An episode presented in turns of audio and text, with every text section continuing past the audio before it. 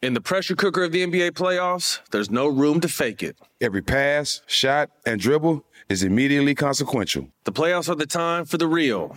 Real stakes, real emotions, real sweat, blood, and tears, real legacies. Which teams will rise from the chaos? Which teams will conquer? Which team is going to make this year their year? You already know when and where to find these moments of unscripted, pure entertainment. Don't miss one minute of the action. Tune into the NBA playoffs on ESPN and ABC something that makes me crazy is when people say, well, I had this career before, but it was a waste. And that's where the perspective shift comes that it's not a waste, that everything you've done has built you to where you are now. This is She Pivots, the podcast where we explore the inspiring pivots women have made and dig deeper into the personal reasons behind them. Join me, Emily Tisch Sussman, every Wednesday on She Pivots. Listen to She Pivots on the iHeartRadio app, Apple Podcasts, or wherever you get your podcasts. Hey, I'm Jay Shetty, and I'm the host of the On Purpose podcast. And I had the opportunity to talk to one of Hollywood's major icons, Michael B. Jordan. In our conversation, Michael shares the highs, the lows, and everything in between, offering a genuine glimpse into his world. The closest to getting what you want is always the hardest. People give up right before they get what they've always wanted to get. Listen to On Purpose with Jay Shetty on the iHeartRadio app, Apple Podcasts, or wherever you get your podcasts. MTV's official Challenge podcast is back for another season. And so are we. I'm Tori Deal. And I'm Aneesa Ferreira. The wait is over, guys. All Stars 4 is finally here. And this season takes it to a whole new level old school legends, modern power players, and ex lovers are all competing in Cape Town, South Africa for the prize of $300,000. And we're going to be right here along with you fans, covering every episode on the podcast. Listen to MTV's official Challenge podcast on the iHeartRadio app, Apple Podcasts, or wherever you get your podcasts. The Therapy for Black Girls podcast is your space to explore mental health, personal development, and all of the small decisions we can make to become the best possible versions of ourselves. I'm your host, Dr. Joy Harden Bradford, a licensed psychologist in Atlanta, Georgia, and I can't wait for you to join the conversation every Wednesday. Listen to the Therapy for Black Girls podcast on the iHeartRadio app, Apple Podcasts, or wherever you get your podcasts. Take good care, and we'll see you there.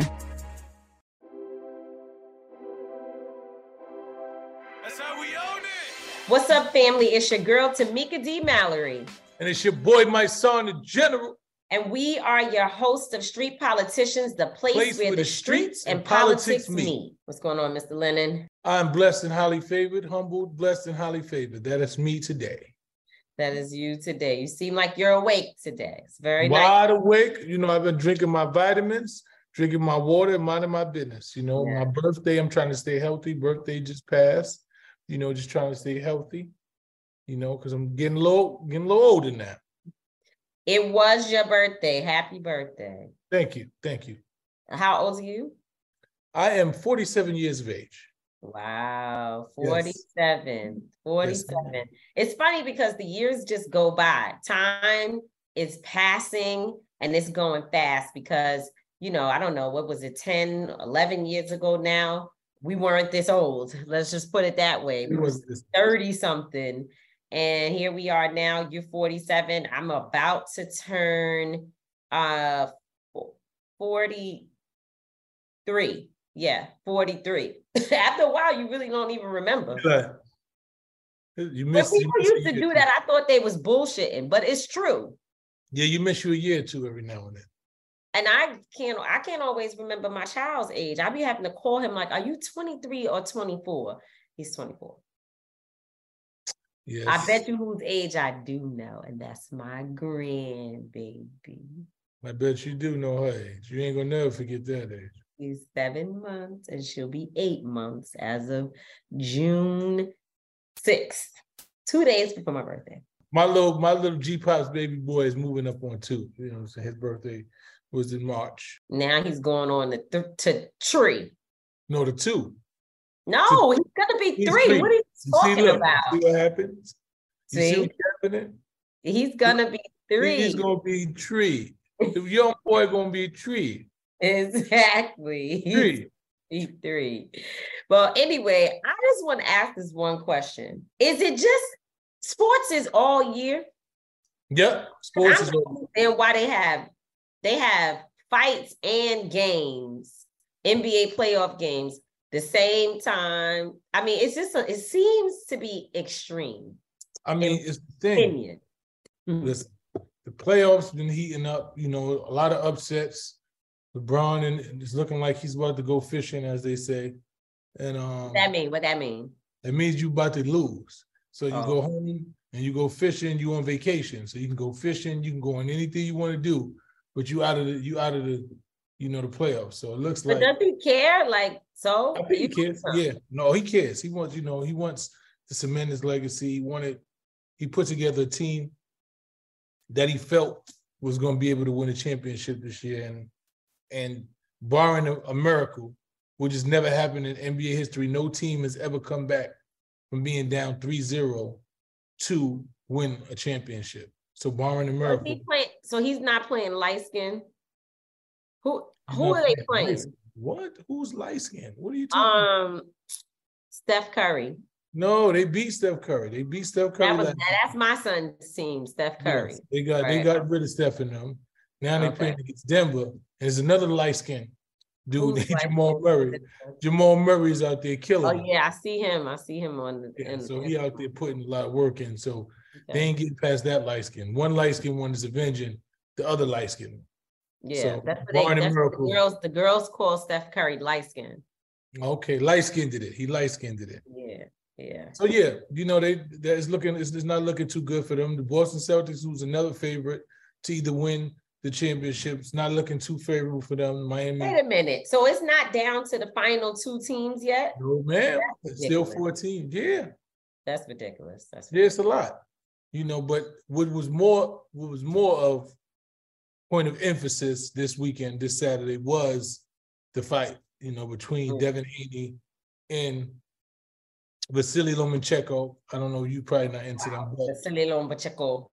That's are, a lot of words. They were fighting for the unified titles this weekend, and a lot of people feel, me being one of them, that um Lomachenko was was jerk. You know, I watched the fight, and I've been watching fights my whole life, and I know, you know, when a, a fighter wins and loses, and the majority consensus. Mm. You know, even people who are Devin Haney fans, I'm not so much not a fan of his. I haven't seen many of his fights. I've seen a couple of them, but even his own fans and people who who who betted on him, you know, are saying that he didn't win that fight. You know, I, I watched the fight 12 rounds, and there was no round to me, and this is me being a, just a spectator. There was no round to me, not one round where I looked and said that Devin Haney clearly won a round. There's certain things they look for. They look for who's the aggressor in the fight, right? Who's landing the most fight, um, shots? Who who looks like the, the other person's punches are hurting them, right? Those are those are like probably the three main things you look. And when I looked at the, the numbers each round, they pretty much um were hitting each other the same amount of times. And I guess they were by um Devin Haney was doing a lot of body shots you know, and I never really seen Lomachenko hurt by any of those body shots. He was connecting with the body shots, but I never seen Lomachenko any pain. And he was the aggressor. Usually, when you he's a smaller guy, and he's not usually that aggressive. He usually lets the fight come to him. But in this fight, he was hawking him down, and he was throwing punches, and he was. So you feel like the other guy fought harder or better? No, he did. He did. So then, did. who was gonna win? I, I felt Lomachenko won. I felt Lomachenko fought harder. You know, usually he's a slow starter in his fights. He comes out one or two rounds, three rounds. He doesn't, he's not aggressive. You know, he just sees what's happening he takes two or three rounds off. This fight, he didn't do that. For round one, he was throwing punches. He was aggressive. You know, he was throwing flurries. He was doing a lot of stuff that normally, you know, as he got later in his career, that he stopped doing. And, you know, and then it was about two rounds where he completely dominated to where one of the rounds he it looked like he could have knocked Devin Haney out. Devin Haney didn't even look like he was still there, you know. And then, you know, and then the last round, I still felt he was dominating that last round. Some people you could have went either way, but I'm just trying to say for the majority of the fight, it looked like Lomachenko was the aggressor. Mm. Fights, you know, there were two to three rounds where I felt like he completely dominated those rounds, and I never seen no round where Haney was completely dominated. It could have went either way in any of those rounds. So, you know, at, at best it could have been a draw. You know, they could have said, "Look, we're gonna draw this fight. We're gonna rank this fight a draw." But Devin Haney did win. So there's been a lot of arguing back and forth online about that. Well, not just online. I I was in the gym today in my boxing gym, and my God, it was loud. Everybody was going back and forth. And there was only like two people who were like, nah, y'all is bugging. He did um win. Mm-hmm. Like he, it was fair and square. But for the most part, there was like a resounding cry out from all of these different men that no, you know, he didn't win. It was staged. It was this. It's about money. Da da da. So my gym was uh pretty much with you. So yeah, so that now, was. I go to a gym that is not like there are other boxing gyms that I've heard of. Um, in fact, one of our friends, uh, in fact, actually, well, we won't put people's business in the street so folks can't find people on their jobs. But someone we know, they um they have a, a, a family member who works in like one of those pretty gyms and you know and i see him all the time I'm like wow i should be in these types of gyms. I go to a gym that is not pretty. It is for men.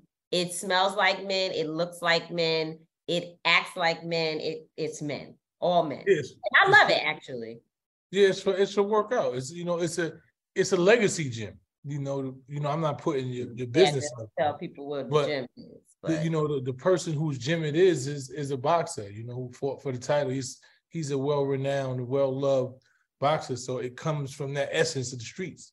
You know, my gym survived from 41. You know, where in in Mount Vernon. Shout out to my That's brother. Yeah, it's a dope gym. It's it's also you know so it's so many different gyms you could go to.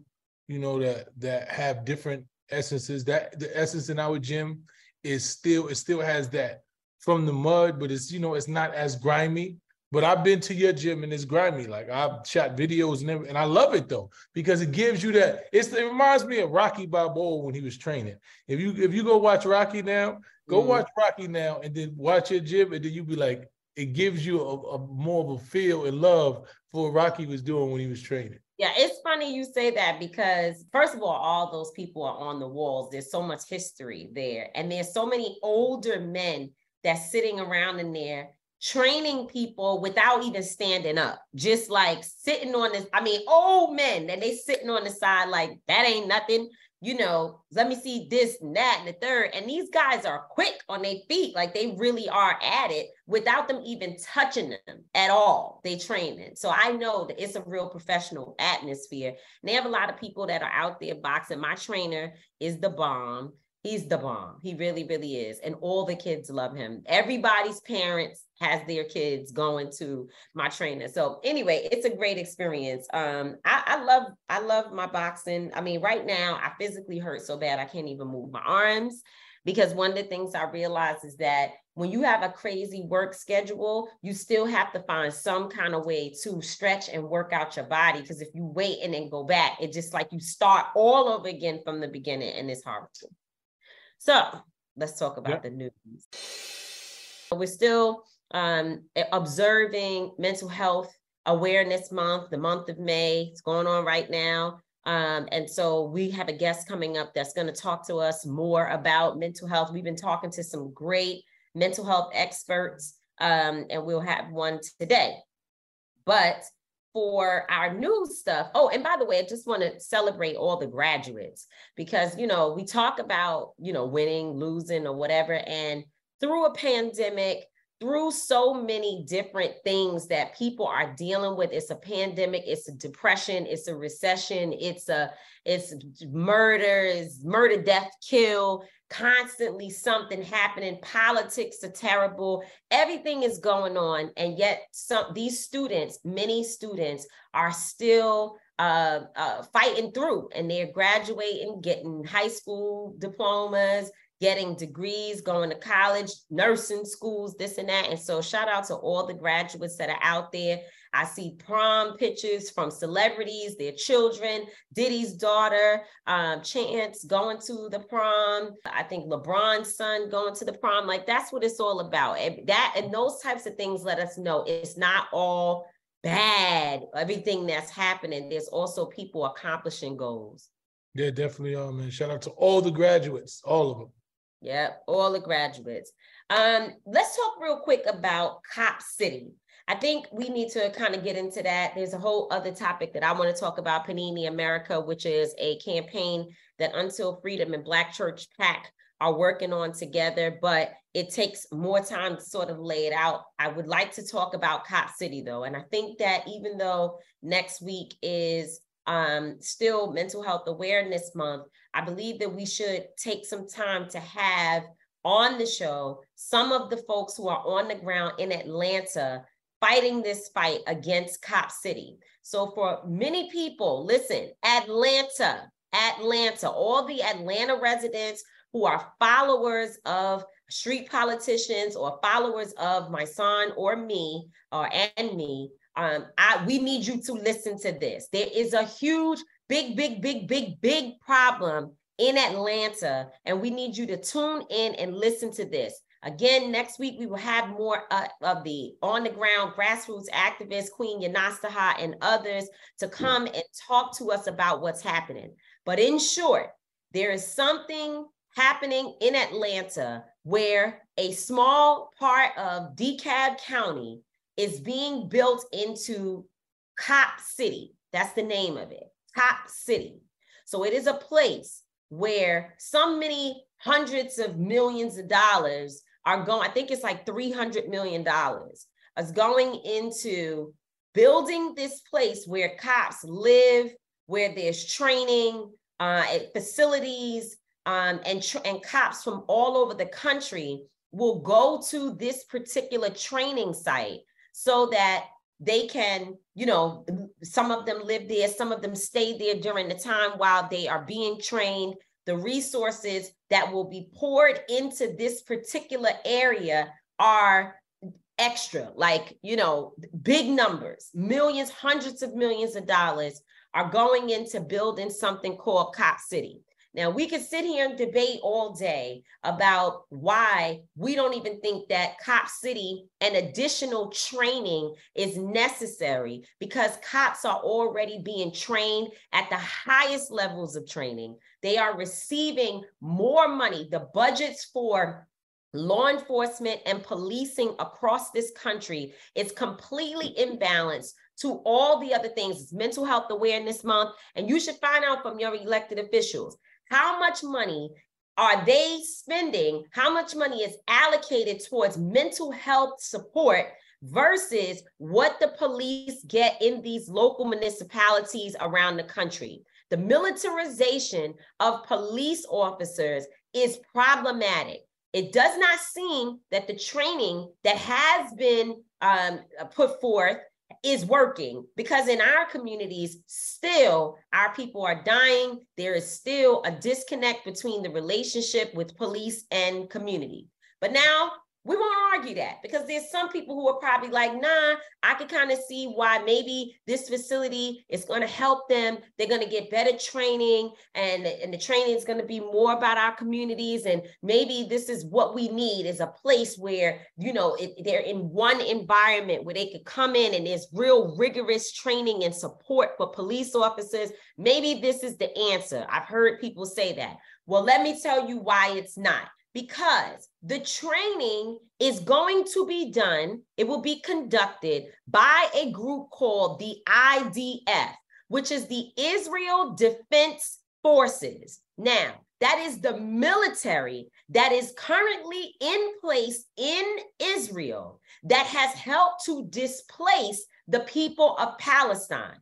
And if you don't take my word for it, I just want you to go and do your research and look at how the IDF kills Palestinians on a regular basis so that they can steal the land of the Palestinian people. Now, this is a hot topic. A lot of people don't like to get into it because as soon as you start to say it, there are some people within the Jewish community and some conservative Jews who will say that you are anti Semitic just because you dare to talk about the Palestinian people's struggle. That anti Semitism absolutely, absolutely exists, and we stand against it. However, speaking about what is happening with the IDF and the military force that is on the ground displacing people from their original land is not being anti Semitic. It is the truth.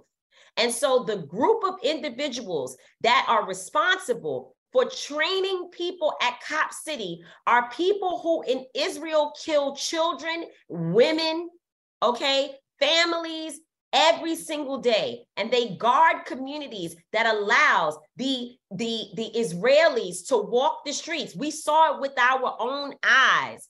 The israelis can walk the streets certain areas and the palestinian people cannot. And it is the idf that maintains the control for those individuals that are free in palestine or israel and the others do not have their freedom so this is a very serious thing because basically what the, it maybe if the training was being conducted by something else, I don't even know what it's called or whatever. I can sit here and say, well, hey, maybe this is going to work, but it is not. So already they're starting off with a group, a, a, a, a, defense mechanism, a military that is responsible for the murder and the destruction of a particular brown group of people. So what? I, I think, no, you're right. You know, I think I think the reality of the situation is in order for police to have proper training, as you would call it, it would have to include people from the community, right? Having other police. But they're going to say that they're doing that also. No, what I'm just I'm saying it have to it would have to include relevant, respected people from communities in communities where people want it to happen, right? You can't impose your will in communities that people don't want certain things in.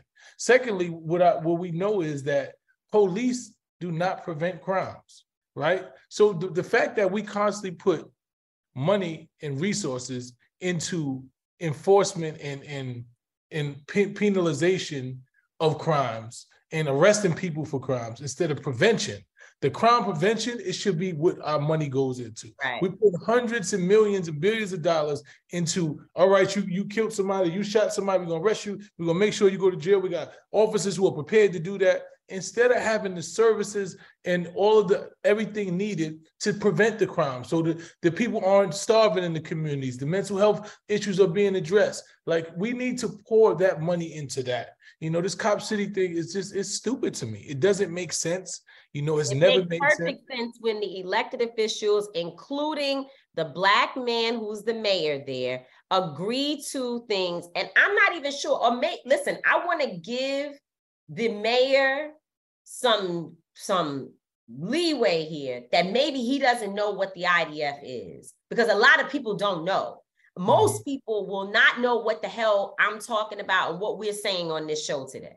Okay, they're to have to go educate themselves. There are a lot of people that don't know. But the fact that the IDF is even involved tells me that there are lobbyists and other political forces who have talked the mayor into something that they make it sound good because they're going to try to when you say that there needs to be people involved who are from the communities and all of that they are going to say that that's exactly what they're doing. They're going to say that they have all types of training. It's not just the IDF, it's this, it's that, and the third. But the mere fact that the IDF is involved at all is problematic. But how dare you, Atlanta, have the type of homelessness that exist in that city. When you are staying downtown, as I stay all the time in downtown Atlanta, well, now I don't because my granddaughter lives in Buckhead, so I have to go to Buckhead.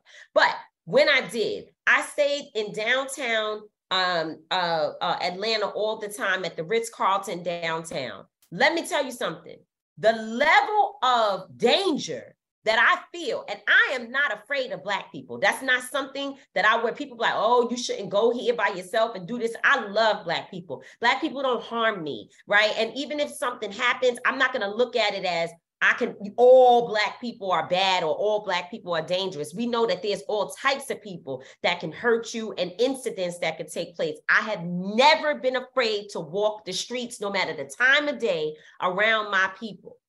In Atlanta, however, the level of mental illness and the people who are displaced the the level of houselessness and and all the things that's going on there it is dangerous. I have had people run up in my face. I've had somebody chase me into a bank. I've been through so much in downtown atlanta. It is no joke there in terms of all those people who are living out in the street. And you mean to tell me that you're going to take your money and put hundreds of millions of dollars into more training for cops and a place for cops to be comfortable and spread their legs and be out in communities and, and shoot this one and beat this one up versus getting those people off the street and making sure that they have the necessary resources to be whole, to have homes.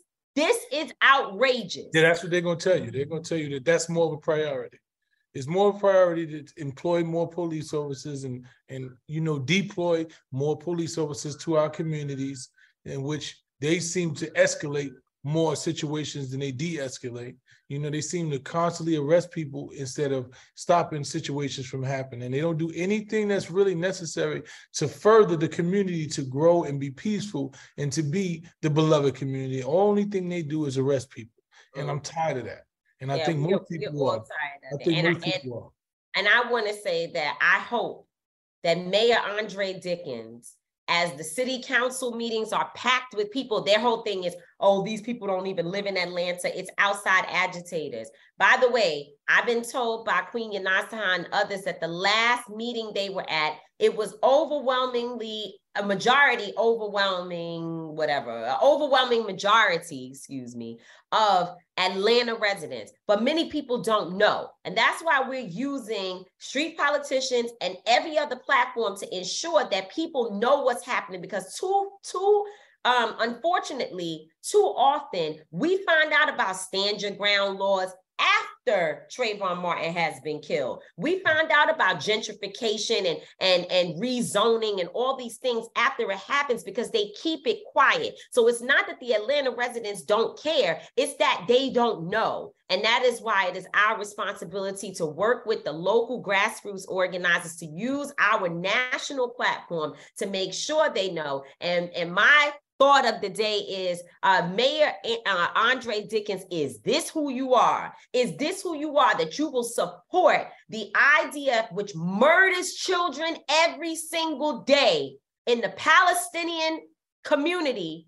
Palestinian people murders babies, shoot women. We have it on video, it's on camera.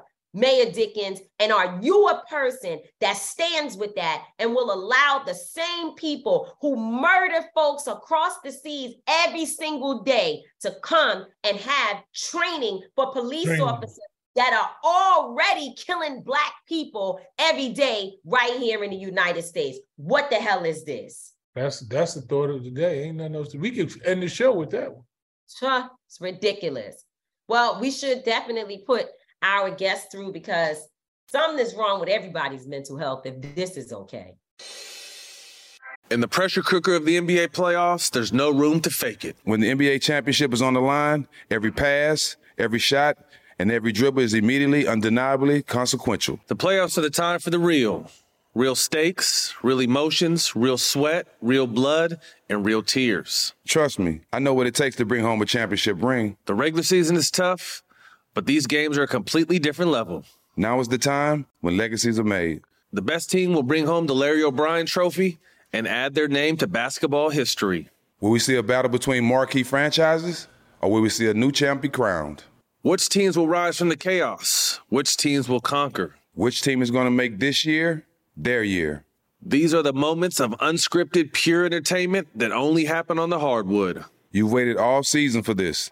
It's time to take it to the next level. Don't miss one minute of the action. Tune into the NBA playoffs on ESPN and ABC.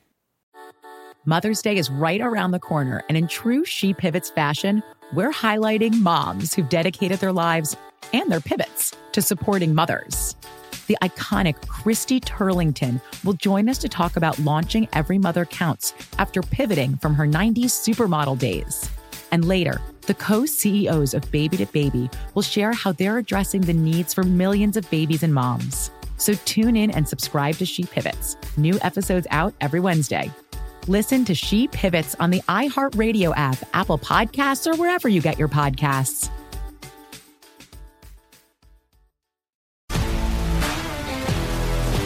If you love sports and true crime, then there's a new podcast from executive producer Dan Patrick and hosted by me, Jay Harris, that you won't want to miss. Playing Dirty Sports Scandals. Each week, I'm squeezing the juiciest details from some of the biggest sports scandals ever. I'm talking Marcus Dixon, Olympic gymnastics, Cain Velasquez, salacious Super Bowl level scandals. Join me on the dark side of sports by listening to Playing Dirty Sports Scandals on the iHeartRadio app, Apple Podcasts, or wherever you get your podcasts. This is Neil Strauss, host of the Tenderfoot TV True Crime Podcast, To Live and Die in LA. I'm here to tell you about the new podcast I've been undercover investigating for the last year and a half. It's called To Die For. Here's a clip. All these girls were sent out into the world and they were told try to meet important men, try to attach yourself to important men. The voice you're hearing is a Russian model agent telling me about spies sent out to seduce men with political power. The war in Ukraine is also being fought by all these girls that are all over important cities. For the first time, a military trained seduction spy reveals how the Russian government turned sex and love into a deadly weapon. If you want to kill your target, it's easy.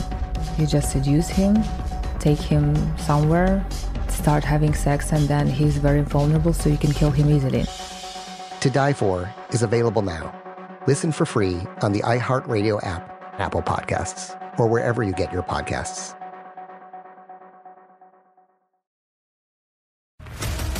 What's up, everybody? This is Stephen A. Smith.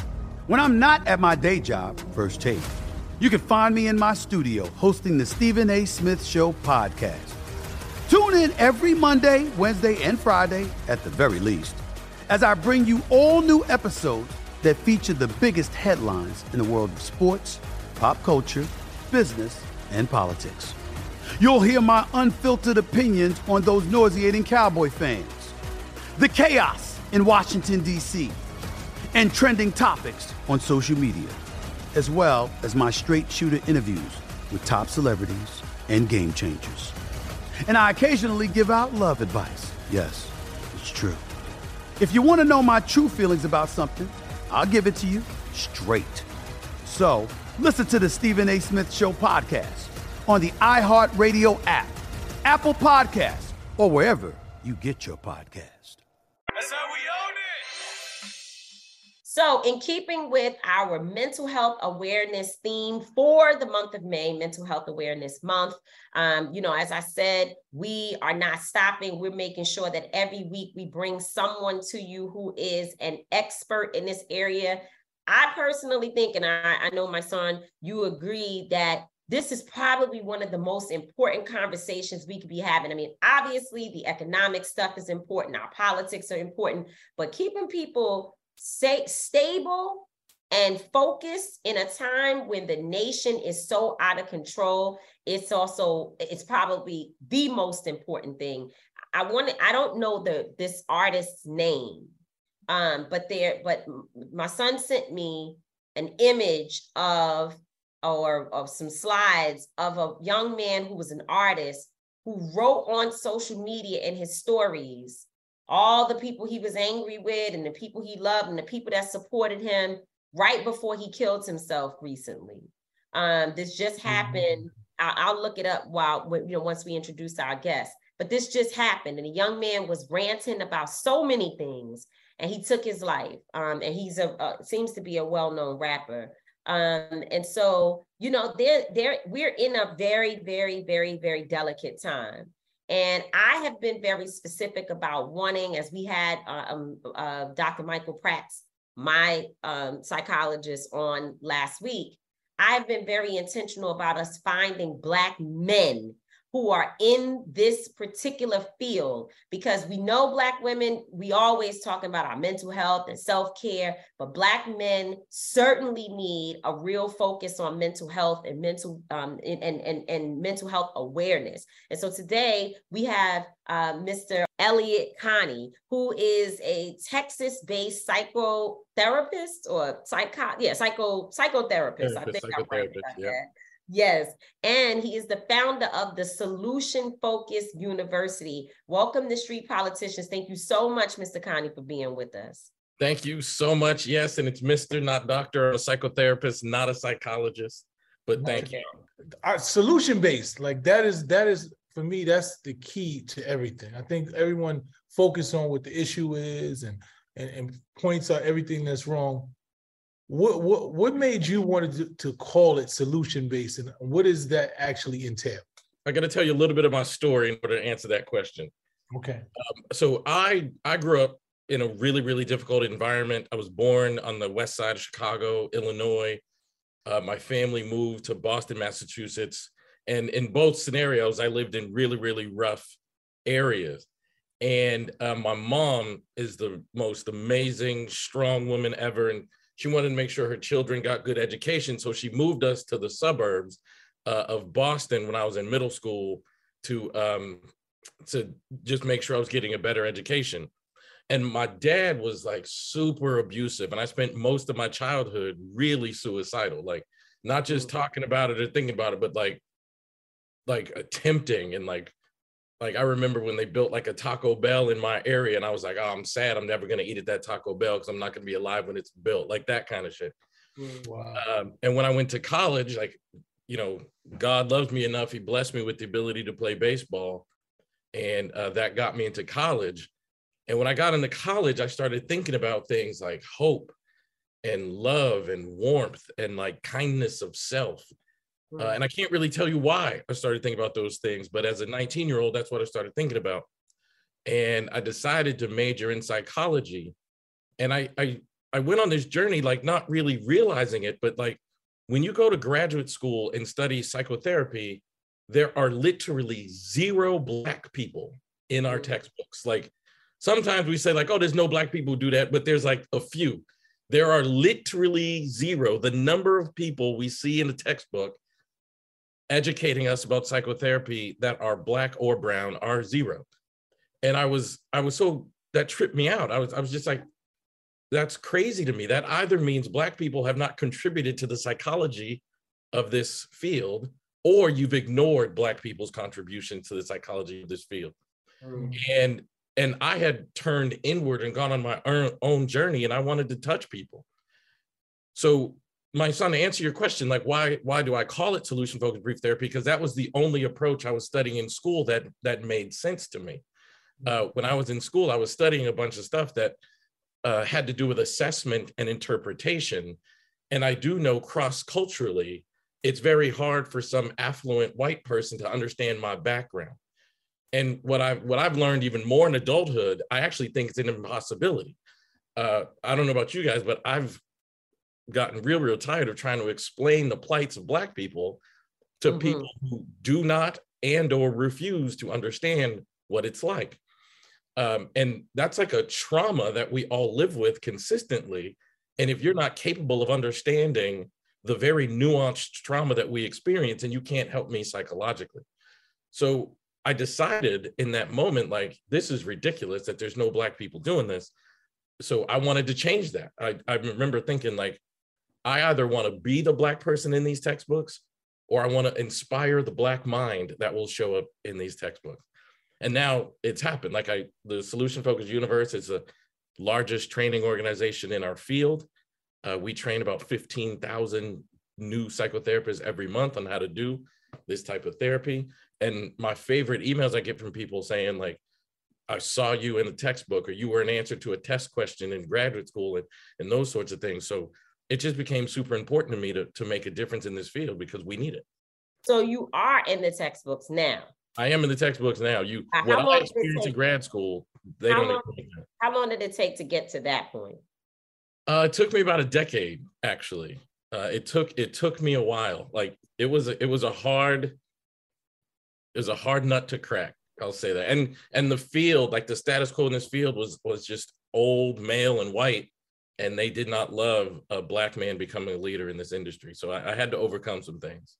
You studied to become a psychotherapist, which is different from, as you said, being a psychologist, which is what I have. So talk about that a little bit. What's the difference? Yeah, like so in the helping professions, we have psychologists, social workers, marriage and family therapists, licensed professional counselors, uh, and all of us are credentialed to do psychotherapy. I'm a like licensed professional counselor, and really the only difference is I don't even know the difference actually. It's all kind of universal. We all do psychotherapy. The only difference really in our field is psychiatrists can provide medications.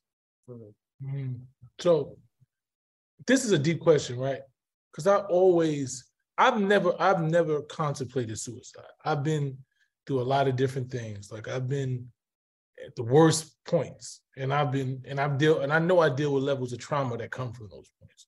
Right. But as a as a psychologist who studies, can you try? Can, do you have you figured out like what is the Psychotherapist. psycho psychotherapist mm-hmm. who studies who studied the field can you have you kind of like pinpointed or kind of figured out what is the thing that makes certain people want to commit suicide or, or, or contemplate it what like for you when you were contemplating suicide what was the thing that mostly triggered you and made you feel like this was something that you wanted to do yes It's called die by suicide, not commit suicide. They have changed the language. Yes, yes. When um so when I was going through those thoughts, and and a lot of people think that suicidality is attached to depression. And it's actually not. It's attached to levels of hope. And some people uh are better at holding on to hope than others. And and I'll, I'll use myself as an example to tell you what I mean by that. If I'm going through something hard, and it doesn't matter what it is, if I have hope that it will one day end and things will be better, I'm significantly less likely to die by suicide.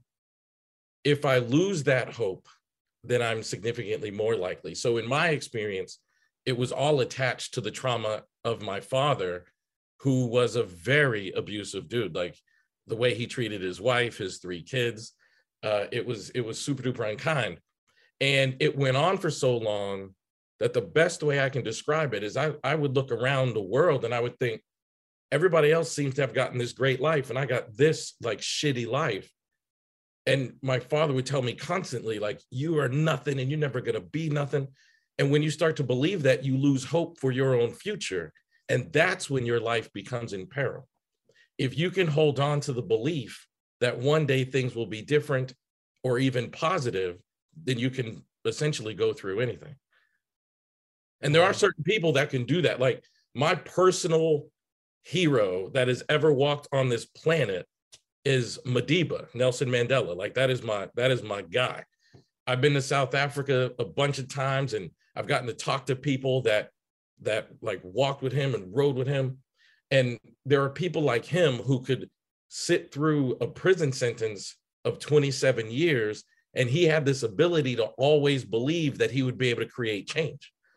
I don't know why people like him could hold on to that for 27 years, but some people can hold on to it. But that's the key is being able to hold on to hope for a different future. And once you can do that, then then your life is significantly safer. So what do you think was the, the change for you that made you say that gave you the hope? Where where do you see that you started to get hope? So I, I'm I'm super stubborn. Like I'm I'm crazy levels of stubborn and competitive. And not in a like I'm rooting against you way, but like to drive me to be a better version of me kind of way. And when I was 19, which was probably the like the worst it got, like the closest I got to ending my own life.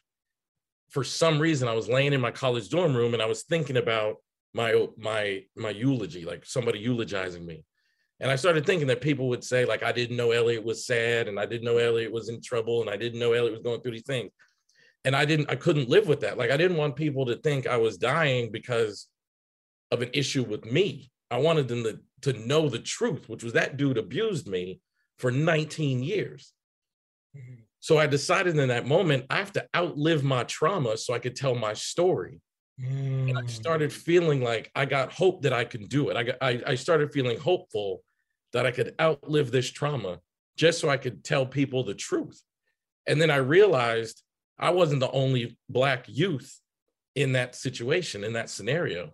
And then it became bigger than me. And I think that's what changed my life.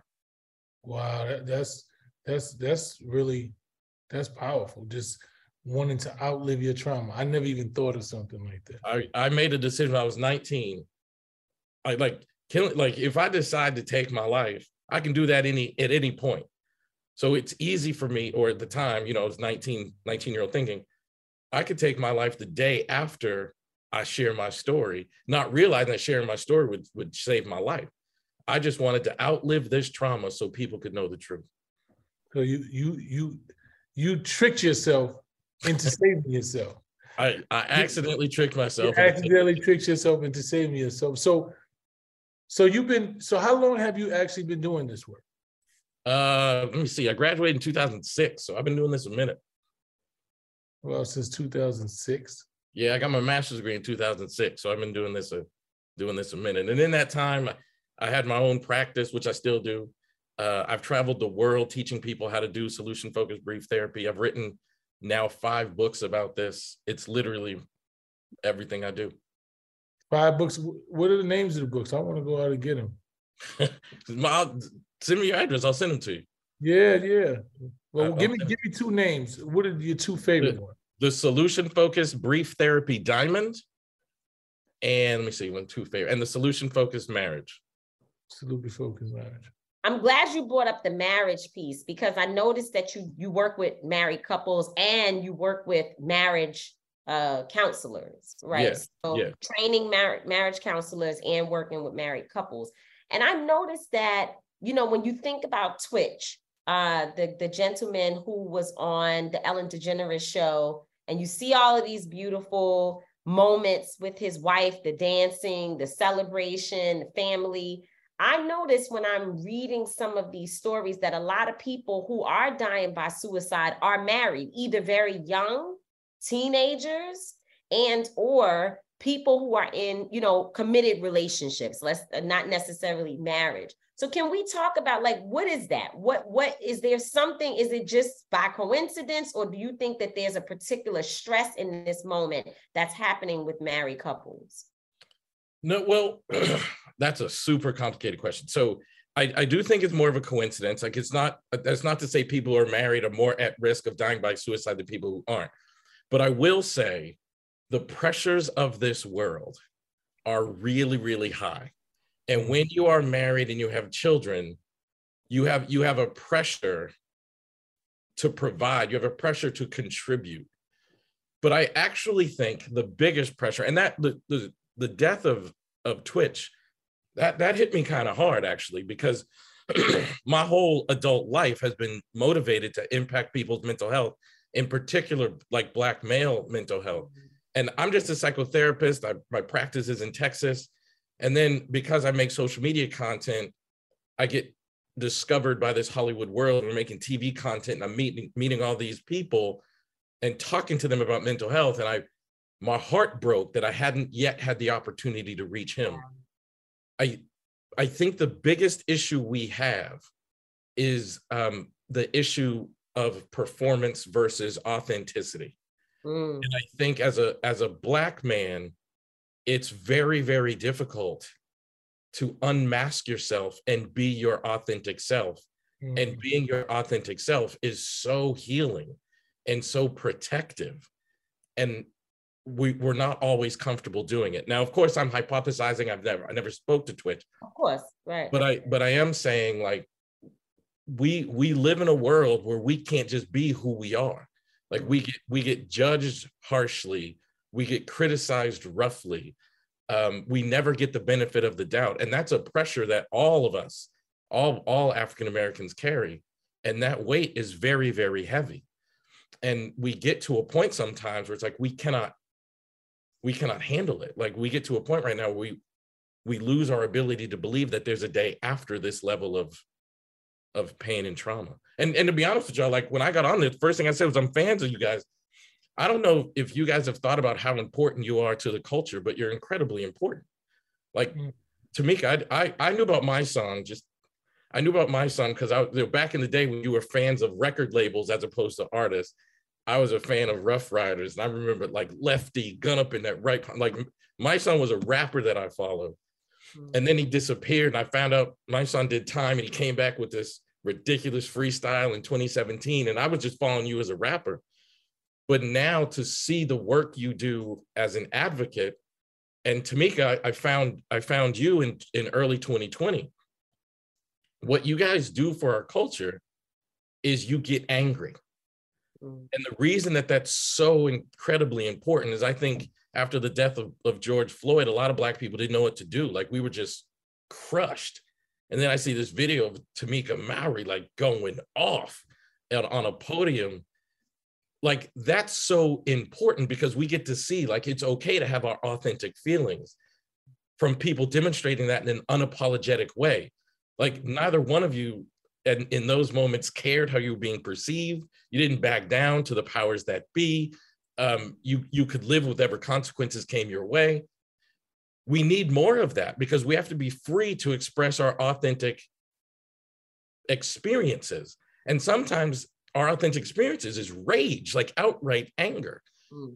and and i don't know that as a black man i can walk around all the time and and feel comfortable expressing that and and people like you guys and and several others of course we need to see those examples and i think i think that saves lives and and i I would be willing to bet a lot that that Twitch was dealing with the battle between performance and uh, authenticity.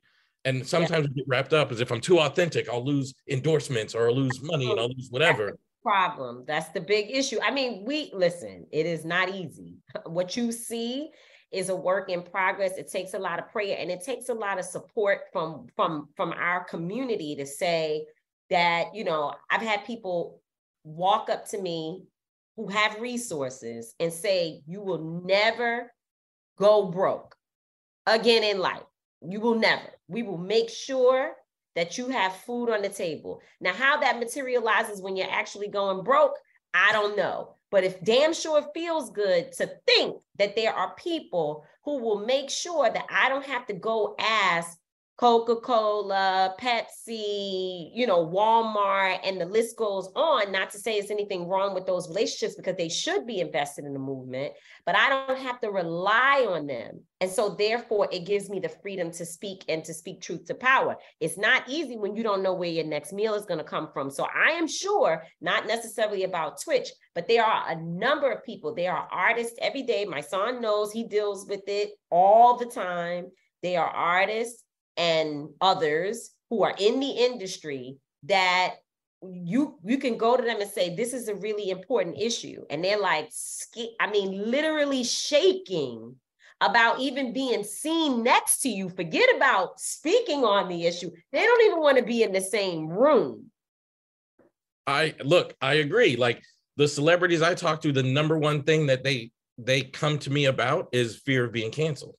Mm. Um, and I and I think while I understand it, we have to we have to be able to prioritize our own authenticity because when we feel comfortable being our authentic selves, we have strong enough mental health and we understand like I'm not I'm not guaranteed like the seven figure business that I like I would rather be be real and work as a cashier at a grocery store than be fake and be world famous because that actually crushes your soul. And I learned that like when I was when I came into this field, and I'm almost embarrassed to admit this, but like I got to tell the truth. When I graduated with my master's degree, I told you I was super motivated to contribute to this field. And no black person in my industry had written a book. Like nobody had written a book of my color about solution focused brief therapy. So within a year, I wrote the first book by a person of color It's called The Art of Solution Focused Therapy. And I was so excited. I was like, oh my God, I just did this. It never dawned on me that psychotherapists would be racist. And I know that's stupid, but at the time, I just thought, like, if you're interested in mental health, you're not going to allow yourself to have bigoted views. and I, I went to this conference and I'd never been to a conference before. And even I started performing. Like I, I called one of my white colleagues. I was like, what are you going to wear? And he was like, I'm going to wear a polo and, and slacks. And I'm somebody like, I like to wear a sweatsuit and a hoodie, like everywhere I go, but I'm not going to do it at my very first conference. This is back in 2007, 2008. And for, for, I don't know, five, six, seven years, like I put on the uniform so I could be taken seriously. And what I learned was it didn't matter how I dressed, it didn't matter how I talked. They were going to hate me regardless. Right. And before I knew it, I felt like I didn't even recognize who I was seeing in the mirror, trying to trying to like be accepted in this community that is designed not to accept me.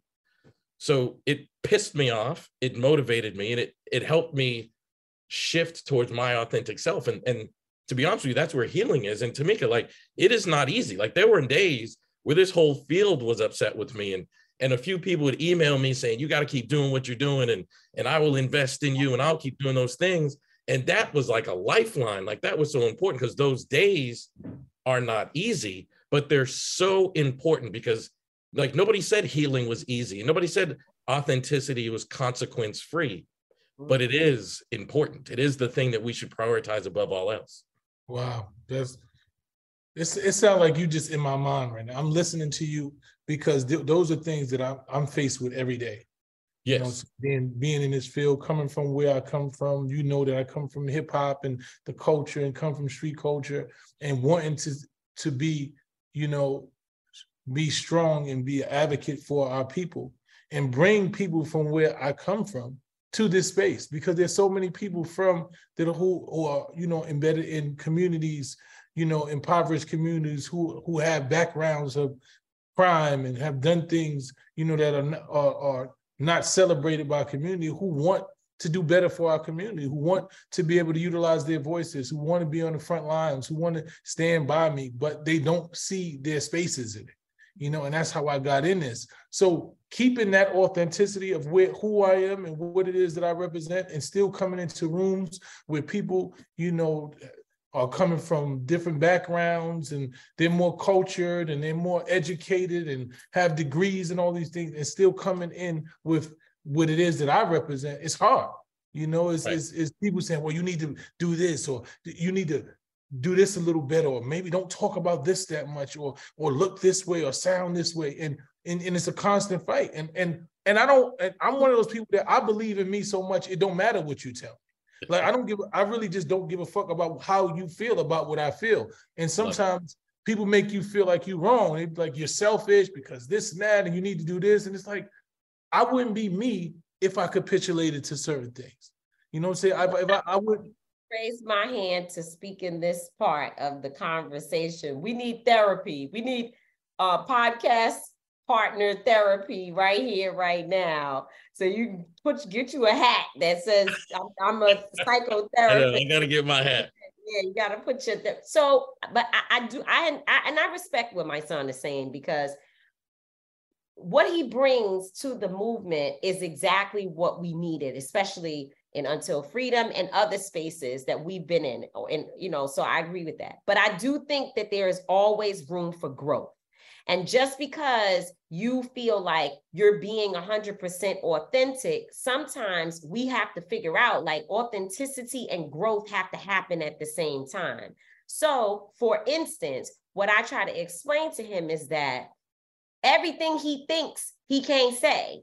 Why? because you also run an organization and there are people on payroll and folks who are depending on us to make payroll, to keep the organization going. And we have to be really sure when we decide we're going to go and speak on an issue or we're going to be engaged in something, whatever it is, we have to make sure that the stakes of it is something that we are willing to throw the whole thing in the garbage behind, right? We have to make sure because we could take, we could, we could, he knows we've done it, right? When people told me I had to denounce Minister Farrakhan, I said, that's something I just can't do. So what happened? I lost all the, the speaking engagements, the this, the that, and the third, but it was something that, regardless of whether I agree with Minister Farrakhan about a number of things that he says, it is not my language. It's not the way I would speak. And I don't agree with him on a number of points. I still will never find myself as a black woman denouncing a black man because white people told me I have to do that. I just can't do it. Can't do it. Right.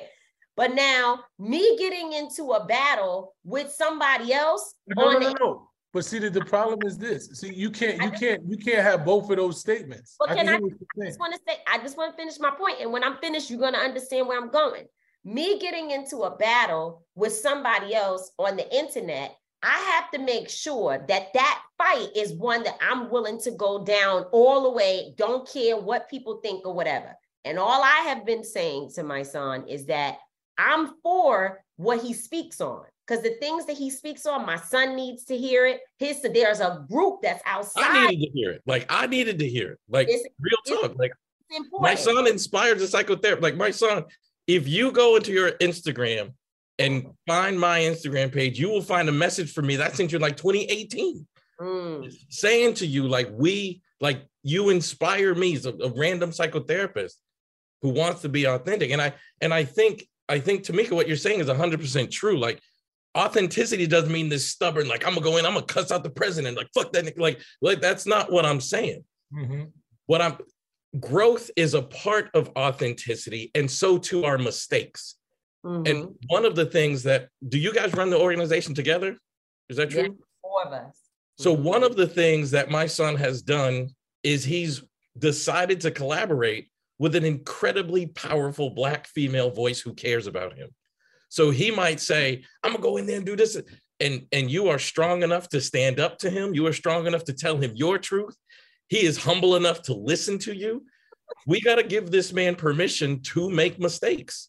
Absolutely. And he's making he's, he's making different mistakes. I don't know how old you are, Mysonne. I'll, I don't know, 40 maybe, I'll guess. I just turned 47 actually, two days Shut ago. up. You serious? Okay. Oh man. well, I'm sure if I disrespect him at 47, I'm going to get a different response than I would have gotten at 27. See, and that's what I need people to realize. It's true. So I, give that. I right. give you that. I, all I, my point, uh, Mr. Connie. But you still gonna get a response, though. I'm you not saying so oh, call me Elliot. Like, call me Elliot. Call me Elliot. Elliot. They act like see just because I'm removed from certain responses, you know, the level of the responses, you know, I'm not gonna get in the mud with you, but we we still might roll around on the ground. We might but, not. You know let me give you an example. Let me give you an example. Mysonne did something a couple of months ago that is an example. Like I told you, I follow both of y'all. Like, and I'm going to give you an a- example from each of you doing exactly what I'm saying that's important. A couple of months ago, um, a basketball player named Angel Reese did this. Mm-hmm. And this crazy dude whose name I'm not going to name said something super disrespectful. And Mysonne said, Not on my watch. We need to see that. Now, we need to see as a black community that we have people that got our back publicly. Like, and in those moments, it's important to see it. And that's what I mean by authenticity. Something triggered him to feel disrespected, and he needed to go protect that queen. Now, is he going to go put his hands on that person? Maybe, maybe not. Who cares? But she saw it and was like, someone out there cares enough about me to stand up. That is incredibly important. I agree with you, Elliot.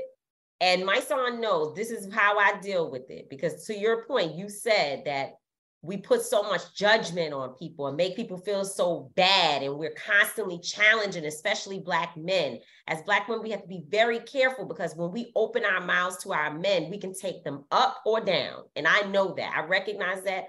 And Mysonne and other men have checked me on it would, as it relates to my own son, right? Because out of fear for him getting in trouble or getting hurt or whatever, I'm out here like, motherfucker, I said what I said. And they're like, yo, you can't talk to him like you that. Build him up.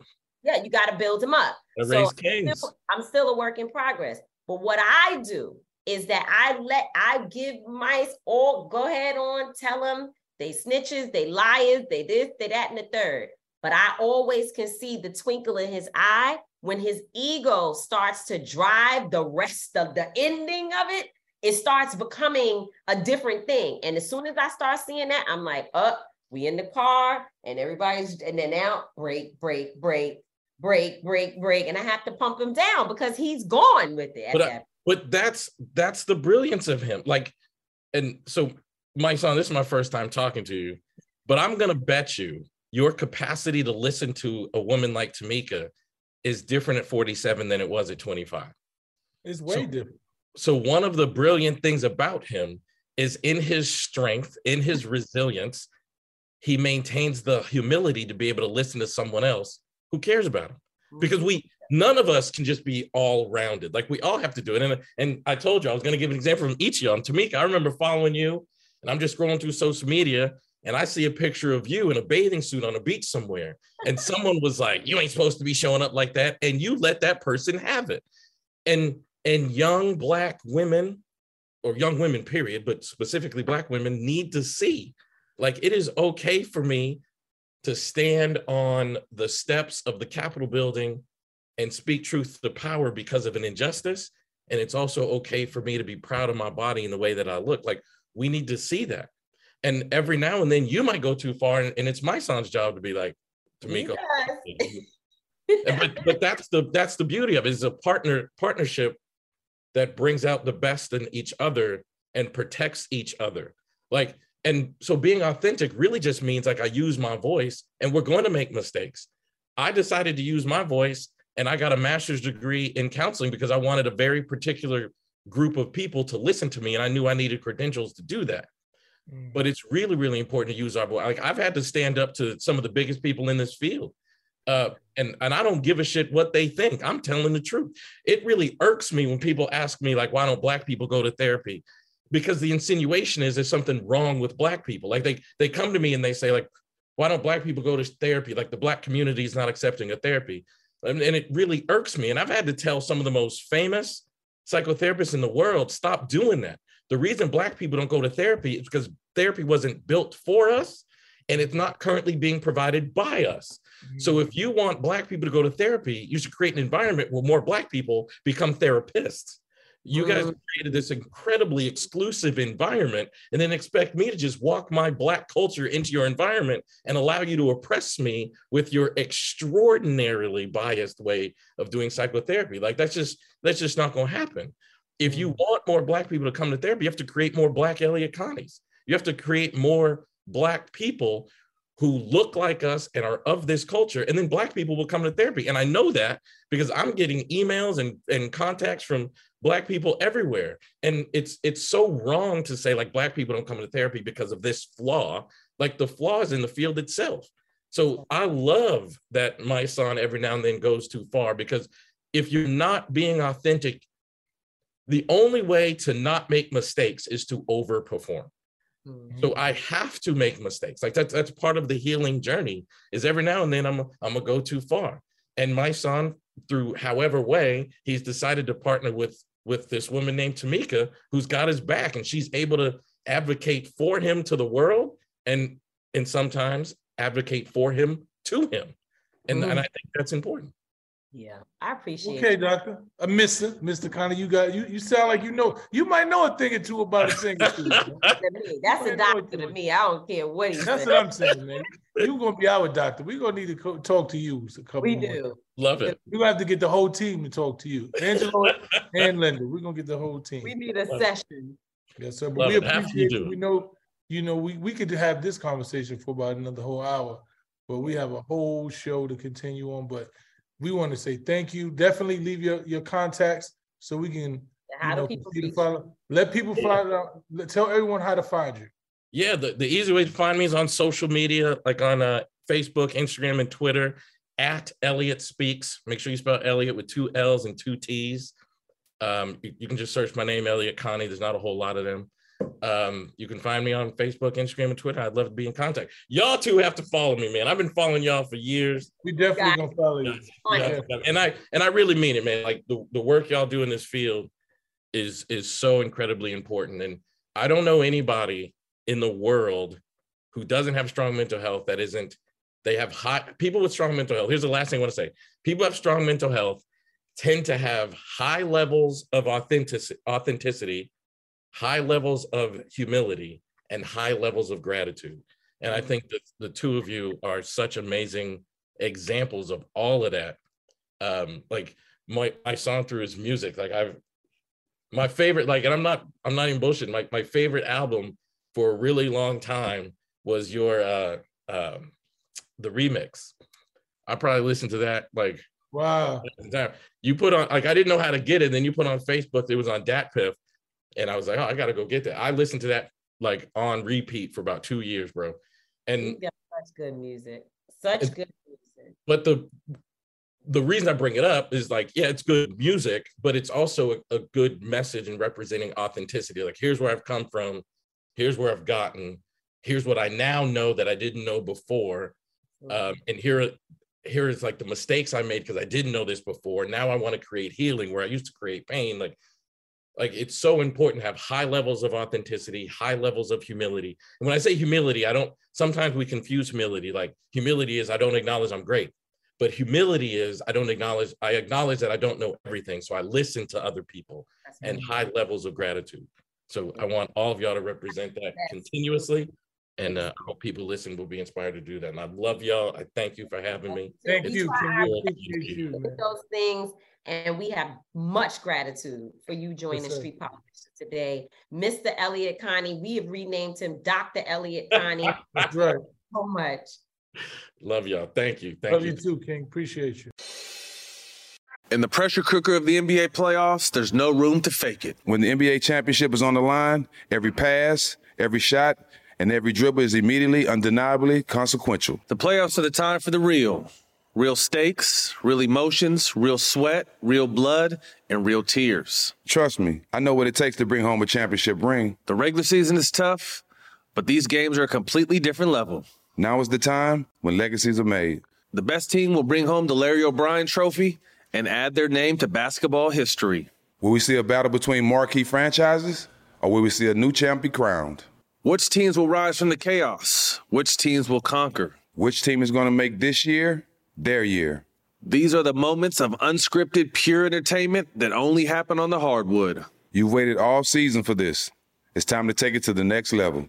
Don't miss one minute of the action. Tune into the NBA playoffs on ESPN and ABC. Mother's Day is right around the corner, and in true She Pivots fashion, we're highlighting moms who've dedicated their lives and their pivots to supporting mothers. The iconic Christy Turlington will join us to talk about launching Every Mother Counts after pivoting from her 90s supermodel days. And later, the co CEOs of Baby to Baby will share how they're addressing the needs for millions of babies and moms. So tune in and subscribe to She Pivots. New episodes out every Wednesday. Listen to She Pivots on the iHeartRadio app, Apple Podcasts, or wherever you get your podcasts.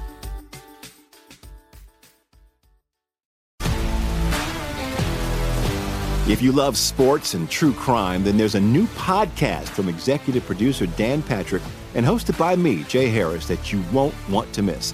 Playing Dirty Sports Scandals. Each week, I'm squeezing the juiciest details from some of the biggest sports scandals ever. I'm talking Marcus Dixon, Olympic gymnastics, Cain Velasquez, salacious Super Bowl level scandals. Join me on the dark side of sports by listening to Playing Dirty Sports Scandals on the iHeartRadio app, Apple Podcasts, or wherever you get your podcasts. This is Neil Strauss, host of the Tenderfoot TV True Crime Podcast, To Live and Die in LA. I'm here to tell you about the new podcast I've been undercover investigating for the last year and a half. It's called To Die For. Here's a clip. All these girls were sent out into the world and they were told try to meet important men. Try to attach yourself to important men. The voice you're hearing is a Russian model agent telling me about spies sent out to seduce men with political power. the war in ukraine is also being fought by all these girls that are all over important cities.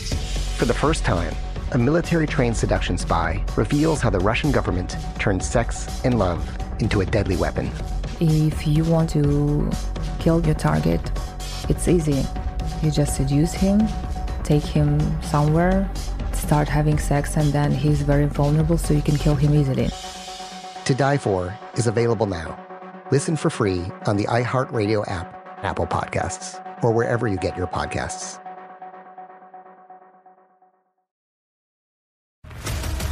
What's up, everybody? This is Stephen A. Smith. When I'm not at my day job, First Take, You can find me in my studio hosting the Stephen A. Smith Show podcast.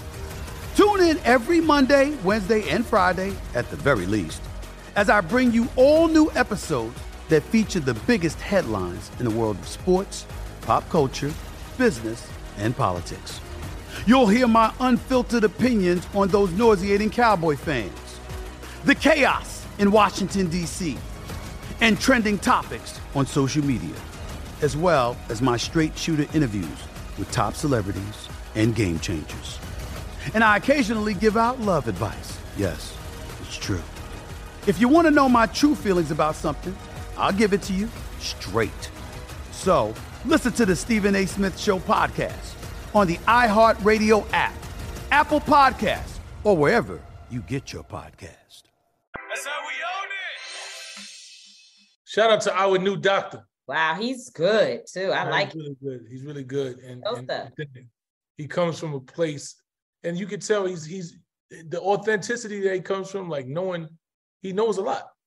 He knows a lot about my music and things that I'm like, okay, you And really you into have to have all of that. If you're gonna work with black folks, I guess anybody, but you know, we black. So if you're gonna work with black folks, you really do have to have a range of understanding. You gotta have your hand in many different places, your ears to the street. You gotta know the gossip, you gotta know the politics, you gotta because we have a lot, we're multidimensional. You can't have one. That's one of the reasons why people don't like to go to therapy, because the therapist has been trained in a very white space and they deal with life and and and culture and and whatever mental health different from us so with us it's flavor in the food you know? It's like when we cook we got neck bones in it all types of seasonings gonna make some cornbread fried chicken. The fried chicken have mustard on it you know? Like we got a lot of things going on. Lot, I roll have to up. understand all that to help to get us straight. That's a fact. and and you have to be able to understand our trauma that only we have there is literally no other group of people period level yeah. period that suffered enslavement for 500 plus years nobody Not just enslavement. It's just, it's not even just the enslavement. It's all of the mental issues and all of the dynamics that come came even as a result after slavery, right? After slavery, mm-hmm. there's never been any recourse, right? There's never been anything given to atone for what's happened to us. There's so we basically still living in the dynamics of slavery without the slavery name of it. You understand what I'm saying? So it's so many things that we can we the only we are the only people who don't have a lineage to their culture. Mm-hmm. Right? Our cu- culture is completely stripped of us. Like we don't have we have to completely search. And there's so many different dynamics of people saying this is what your culture was and this would no this is what our culture from this so many different every other ethnicity and culture can give you back to their beginning and say this is exactly what it was. It, it because nobody destroyed their history. Mm-hmm. Nobody d- tried to hide it from them you know what i'm saying? There, there's a one place that they all come back from. Even there are people that say we didn't come from africa. We came from this and we did this and we were so many different dynamics of what people try to tell us. Even though we we know that we, we come from africa there's so many different people telling us what our language was what our religion originally was. We were the more. There's so many different things and people are are divided. We're the only culture we're the only nationality They that that's what it is. job. They did a great they did a great job. There are people that tell us that I'm not African, I'm American. Like, what the fuck are you talking about? You American? Like, you understand? So you you'll never hear people, Asian communities, and, and say those things. They know exactly what their culture looks like. know they come They know exactly. You understand what I'm saying? So even when you look at the Jews, right? They know what their their culture is. They can they can trace back. This is what our culture is. This is where we come from. Oh yeah, I mean, and even there, even those people who believe that Israel in its current in its current state in Palestine, or however people want to say it, I'm sure there's a politically correct way to explain it, but they are able to trace back a time when Jews were there, right? Yeah. So it's it's it it, it th- there are people like you said, most people are able to at least point to. And there's ramifications. There's, yeah, they, even if you challenge, the they they've given, they're saying, okay, we acknowledge this happened, and we we this is yours now, mm-hmm. right? There's we're gonna be able to pay you back for this. All right, since you didn't, you displaced, we're giving you this. You understand?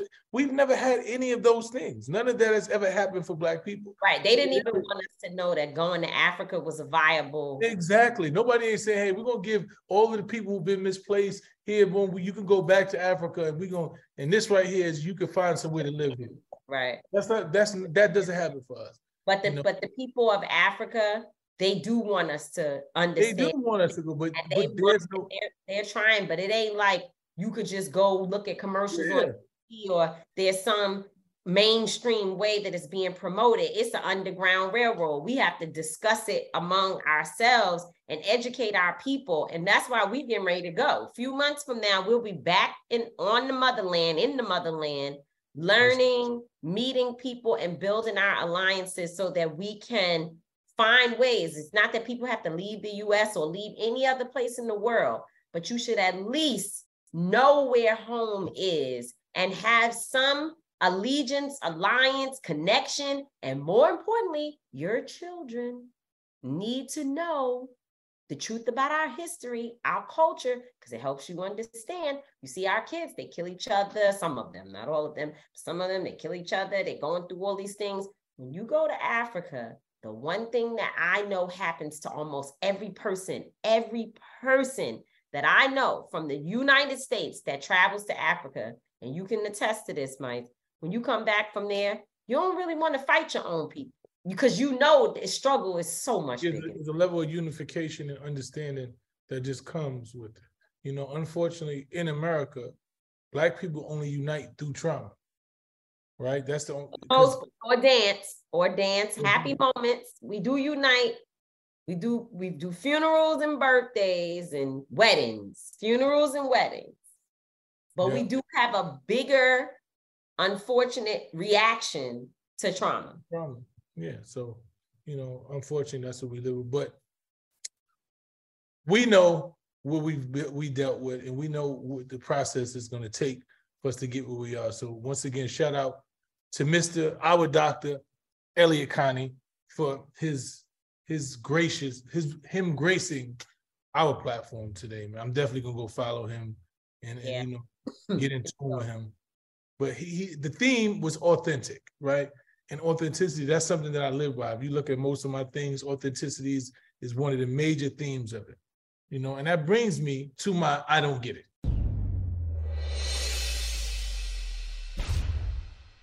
This new AI thing, right?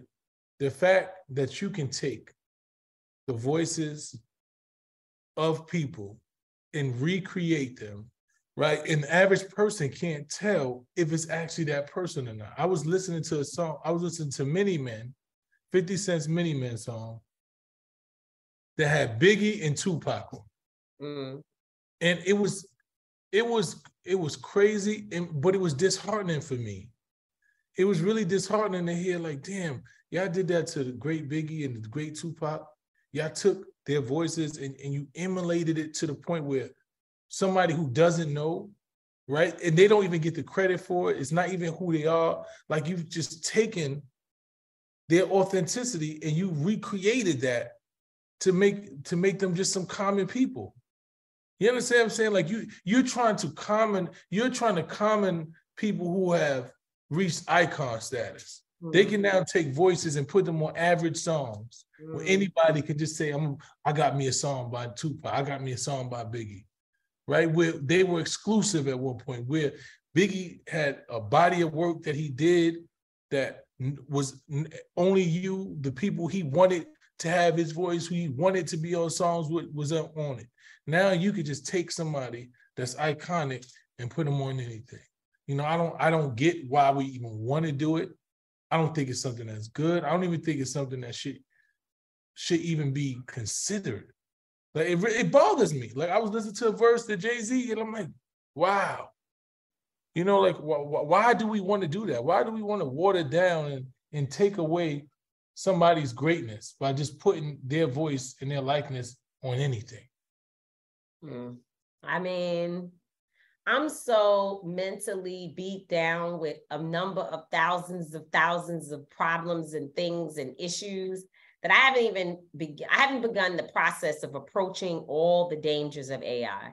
And I know it's there. And I see people talking about it. And, and folks have tried to like engage me in a conversation. I'm like, yeah, well, right now I'm fighting diversity issues within corporations. So I my focus is on like the fact that black people who work for Panini America do not rise to positions of like senior level and they also don't recruit and bring people into the company who are black um, specifically black, not you know brown too, but specifically black because 75% of their business model is based upon the black in, uh, athletes that they have signed for their memorabilia and trading card company. So they don't have any black people um, as senior levels within the company that we can find, and they haven't come forward to say, "Oh, excuse me, you talking about?" Down and on bottom, you know, at the back hall, there's a chief so and so and a senior so and so that's black, so they don't have them.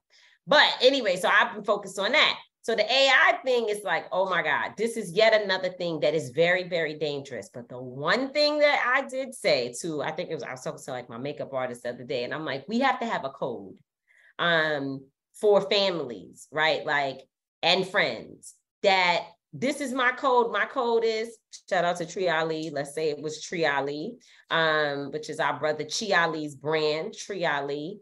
Um, if that was the code, we have to have that so that if someone tries to call you with my voice and they say to you, Oh, my son, come and get me, send me some money, I'm this or that, I, am in trouble or whatever, anything, anything they might say that you could, you, if you feel skeptical, you could say, What's the code? Mm-hmm. Or who is this? Because yeah. I think people are going to start using it for worse things than what you're describing, which is bad. I definitely don't want to hear artists of the past. I watched the Whitney Whitney Houston movie last night. I don't want anybody to recreate her voice to put it on something different. I don't want that. In fact, I was feeling funny about the fact that in the movie, you know, it's her singing and not the person in a lot of different, you know, I'm, I'm sure the actress can sing, but you hear it's Whitney right? Mm-hmm. I was feeling the way. I, not not that I didn't think it should happen. I'm just saying it made me feel emotional. Mm-hmm. Right? I remember those songs. So I'm just saying they're gonna it's gonna be worse.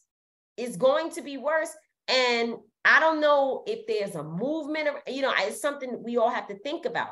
Are we supposed to be fighting it? How do we fight it? Is it too far gone? We just talked about that in the earlier segment when we talked about how people don't find out until it's too late about stand your ground laws, gentrification, all of these things that happen, who was running for office. We find out about it so late or we don't pay attention to it. And the next thing you know, it's problematic. And I don't know how you fix the AI situation, but I also see some of our, our brethren out there supporting it and, and promoting it. I think it's I think it's very strange and dangerous and it's moving us further away from authenticity. It's like cloning. If you can clone LeBron James, you know, who is arguably one of the best players, and you can just keep cloning him, then what makes him unique? What makes him significant? Why, why do I need him? I can clone him. I can make, I can recreate you at any given time that you don't capitulate to whatever it is that I need. You know, so it's we're moving so far away from consciousness. Well, that with that rapper. Who was it? Like one of these record labels. Remember, it was a Columbia. One of these record labels had a rapper that was like white, I think, but dressed with like gold chains. Maybe he wasn't white. You remember that? And he was supposed to be the newest artist that they were releasing, but it was a it wasn't a real person. It was called FN Meka because I know I was about it just because it's got my name. Oh yeah, they, yeah, it was an AI artist. Yeah, they was trying to and they pulled that back because people were like, no. Yeah. But the thing is, the more they, they realize it's time, it's like they got to get you comfortable. They got to gradually move you into stuff. So that's they, yeah, they keep, yeah, they keep on playing the AI voices. The people are like, oh shit, this shit is dope, and they keep doing it. And then you start next thing you know, they have an AI artist, and they be like, yo, this this shit is fire. But anyway, it was a great show. It was a great show. Once again, shout out to our doctor, Miss Elliot Connie. Go follow him, Elliot Speaks on Instagram. He said Facebook, all of the all of the social media platforms. He's a dope guy. I'm gonna tune in with him. He seems like he knows a lot and he's solution based. That's what we need in this time. So thanks for another dope show. Number one podcast, Street Politicians. We moving. You see my hat, the general. See that four seven? Tree Ali. Shout out to my brother Tree Chi Ali with the Tree Ali apparel. Go get you some of that. And with that, we going, man. We're gonna see y'all next week. I'm not gonna always be right. Tamika's not gonna always be wrong, but we both always, and I mean always, be authentic. Peace. Listen to Street Politicians on the Black Effect Network on iHeartRadio. And catch us every single Wednesday for the video version of Street Politicians on iWomen.tv. In the pressure cooker of the NBA playoffs, there's no room to fake it. Every pass, shot, and dribble is immediately consequential. The playoffs are the time for the real. Real stakes, real emotions, real sweat, blood, and tears, real legacies. Which teams will rise from the chaos? Which teams will conquer? Which team is going to make this year their year? You already know when and where to find these moments of unscripted, pure entertainment. Don't miss one minute of the action. Tune into the NBA playoffs on ESPN and ABC.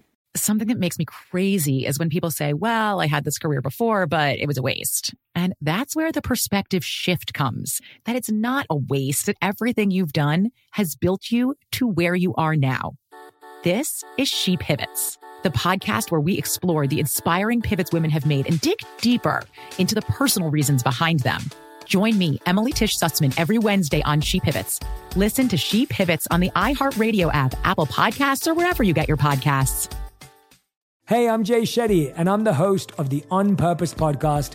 And I had the opportunity to talk to one of Hollywood's major icons, Michael B. Jordan. In our conversation, Michael shares the highs, the lows, and everything in between, offering a genuine glimpse into his world. The closest to getting what you want is always the hardest. People give up right before they get what they've always wanted to get. Listen to On Purpose with Jay Shetty on the iHeartRadio app, Apple Podcasts, or wherever you get your podcasts. MTV's official Challenge podcast is back for another season. And so are we. I'm Tori Deal. And I'm Aneesa Ferreira. The wait is over, guys. All Stars 4 is finally here. And this season takes it to a whole new level. Old school legends, modern power players, and ex lovers are all competing in Cape Town, South Africa for the prize of $300,000. And we're going to be right here along with you fans, covering every episode on the podcast. Listen to MTV's official Challenge podcast on the iHeartRadio app, Apple Podcasts, or wherever you get your podcasts. The Therapy for Black Girls podcast is your space to explore mental health, personal development, and all of the small decisions we can make to become the best possible versions of ourselves. I'm your host, Dr. Joy Harden Bradford, a licensed psychologist in Atlanta, Georgia, and I can't wait for you to join the conversation every Wednesday. Listen to the Therapy for Black Girls podcast on the iHeartRadio app, Apple Podcasts, or wherever you get your podcasts. Take good care, and we'll see you there.